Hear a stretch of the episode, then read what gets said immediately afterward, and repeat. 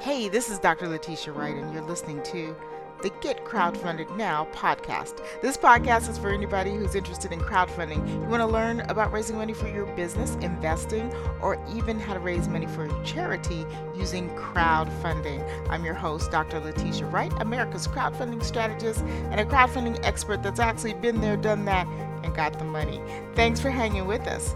Here's today's podcast. Hey everybody, I hope you've had a really great 2019 holiday season, and as we're ending 2019 and going into 2020, a brand new decade, I thought one of the things that we do is answer some questions. We actually have some questions that have come in, some mailbag and some messages, and if you're one of the anchor.fm listeners, love you guys on Anchor, you can actually just press a button and leave me a message and ask questions. The rest of you guys can email me at info@rightplacetv.com and send me your questions. So I'd like to answer questions that come directly from you because they pertain to your business and have the effect of really helping you get together your business, your questions, and just not general kinds of questions. But I thought I would really just start addressing these questions instead of just kind of creating general lessons like I have been in the past several 100 or so shows, and just really kind of make sure we're really getting down to business. In the upcoming forward-moving years, I'm going to be working more closely with corporations on helping them expand their business. But I still do have such a love for entrepreneurs. I still want to make sure I'm having a way of helping entrepreneurs, get started and get them going. So one of the things I have for an entrepreneur, if you're a small business entrepreneur and you're just trying to raise smaller amounts of money, is I do have a power hour for you guys. So I want to tell you really quickly about the power hour. Hey, are you feeling a little bit confused about crowdfunding and where to start for your business? Are you tired of sitting through webinars that turn out to be a complete waste of time and don't even have anything to do with your business? Are you asking people who really don't know enough about crowdfunding to help you? They just know a little bit, and so you're only getting a little bit? Well, it's time for you to have a power hour with me. I'm Dr. Letitia Wright. I'm one of the top 100 experts in America on crowdfunding. Here's what I can do for the small business owner. I can spend an hour with you on my power hour and answer all of your questions. Now, this is not some weird discovery call where you're going to get on the call and get a bunch of questions and try to get sold some big package. This is about you having complete understanding about what you're doing as you move forward in your alternative funding or crowdfunding path. It's important that you be clear so that you can make the right decisions for your business. Go to www.getcrowdfundednow.com. Here's a question that I got a while ago, and I really wanted to address it. And it was, why would a successful business owner use crowdfunding? Now, I know that kind of comes from the mindset of someone who really doesn't understand what crowdfunding is and whose main exposure to crowdfunding would be a site like GoFundMe. So that person is thinking, okay, if you're so successful, why would you be online begging people for money to help you keep going with crowdfunding? They're thinking that crowdfunding is just a situation that you go to when you're desperate, when you have no other way of really getting your situation together. You have no other way of going on. Your business is about to go under, and so you're trying to crowdfund to keep your doors open. You see crowdfunding as the only way of keeping your business going. So this person was like, why would a successful person crowdfund? So why would a successful business bother crowdfunding? And also, to a lot of people, it just seems like a lot of work. And they just know crowdfunding as one thing. They don't understand that crowdfunding is actually a set of tactics. It's not one thing, number one. Number two, crowdfunding is really a way of doing things and not just this one thing or this one website. So a reason why businesses would crowdfund or a company would crowdfund is, number one, to see if their idea is actually viable.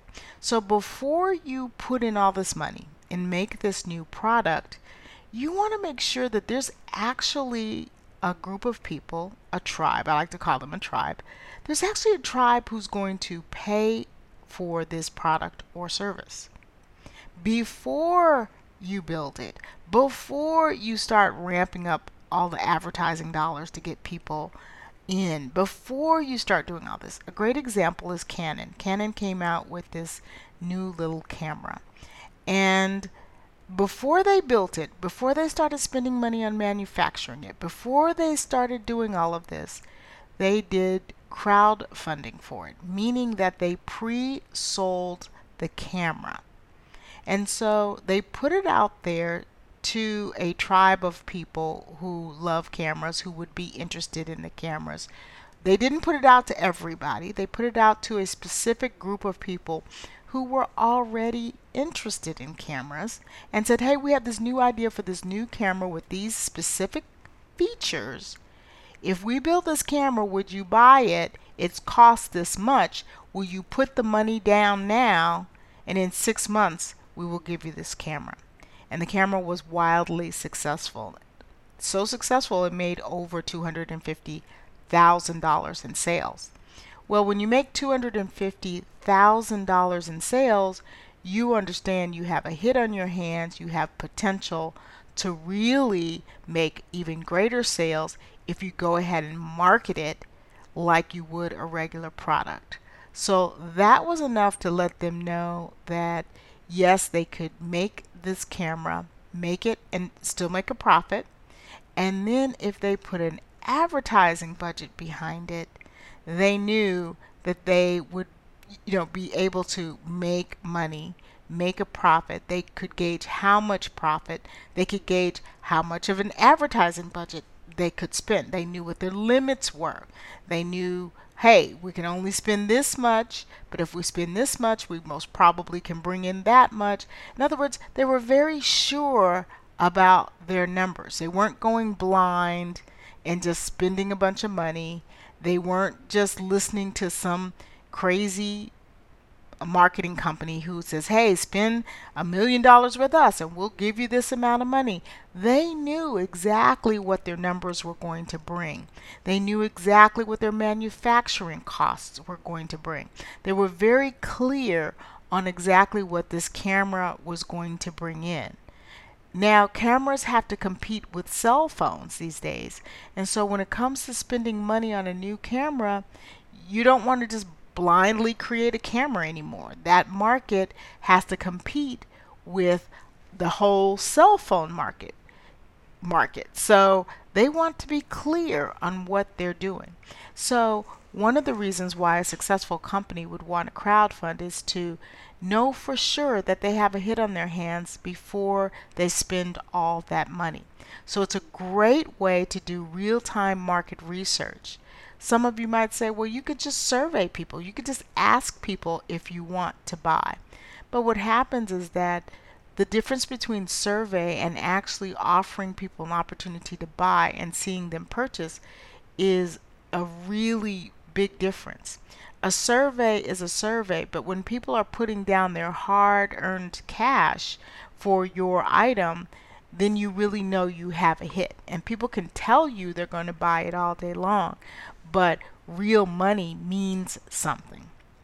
And you can always refund people who have put down cash if you don't feel like you have enough to really do your project. You can simply refund them and say, hey, this is a no-go.